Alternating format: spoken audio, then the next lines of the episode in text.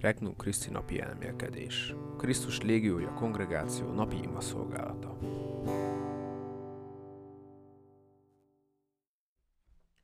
Az emberfia azért jött, hogy életét adja értünk.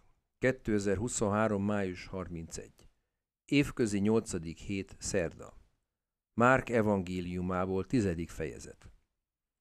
Abban az időben Jézus és a tanítványok útban voltak Jeruzsálem felé. Jézus elölment, a tanítványok pedig aggódva követték őt. Jézus ismét magához hívta a tizenkettőt, és arról kezdett nekik beszélni, hogy mi vár reá. Íme, felmegyünk Jeruzsálembe, és az ember fiát átadják a főpapoknak és írástudóknak. Halára ítélik, kiszolgáltatják a pogányoknak, és azok kicsúfolják, leköbdösik, megostorozzák és megölik. De harmadnapra feltámad. Akkor Zebedeus fiai, Jakab és János oda mentek Jézushoz, és azt mondták neki. Mester, szeretnénk, ha megtennéd nekünk, amit kérünk. Ő megkérdezte. Mit kívántok, mit tegyek nektek? Ezt felelték. Add meg nekünk, hogy egyikünk a jobbodon, másikunk a bal oldalodon üljön a te dicsőségedben. Jézus így válaszolt. Nem tudjátok, mit kértek. Tudtok-e inni a kehelyből, amelyből én iszom? Vagy meg tudtok-e keresztelkedni a kerességgel, amelyel én megkeresztelkedem? Azt felelték, meg tudjuk tenni. Jézus így folytatta. A kehelyből, amelyből én iszom, ti is inni fogtok, s a kerességgel, amelyen megkeresztelkedem, ti is megkeresztelkedtek. De hogy a jobb és a bal oldalamon kiüljön, azt nem én döntöm el. Az a hely azokat illeti, akiknek készült. Amikor a többi tíz meghallotta, megnehezteltek Jakabra és Jánosra. Ezért Jézus odahívta őket magához, és így szólt hozzájuk. Tudjátok, hogy akiket a világ urainak tartanak, azok zsarnokoskodnak a népeken, és vezető embereik éreztetik velünk hatalmukat. De köztetek ez ne így legyen. Ha valaki közületek ki akar tűnni, és ha valaki közületek első akar lenni, legyen mindenkinek a szolgája. Hisz az emberfia nem azért jött, hogy szolgáljanak neki, hanem hogy ő szolgáljon, és életét adja váltságul sokakért. Bevezető ima.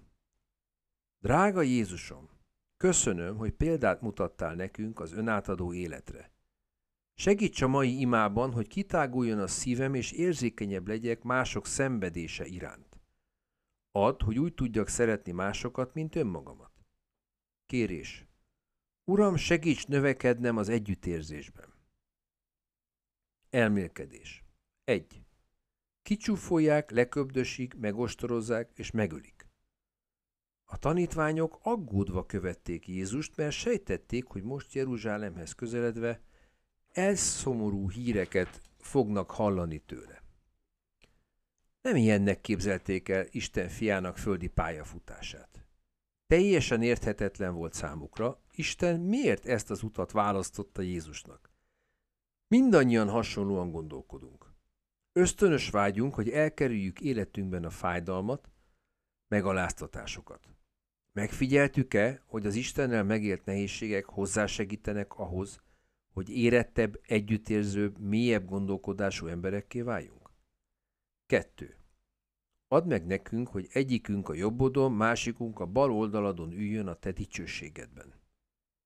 Minden emberben ott bujkál a vágy, hogy elismerjék, pláne, hogy Isten elismerje az ő értékességét. Szeretnénk dicsőségben fürdeni.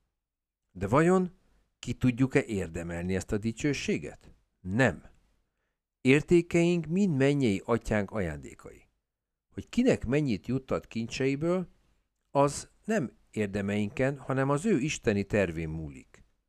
Legyünk elégedettek mindig azzal a helyjel, ahol éppen vagyunk. 3. Ha valaki közületek első akar lenni, legyen mindenkinek a szolgája. Ami Isten szemében a mi valódi értékünk, az szeretetünk nagysága, melyel másokat szolgálunk. Legyen ez az egyetlen dolog, ami miatt aggódunk. Mit tettem ma fele barátaimért?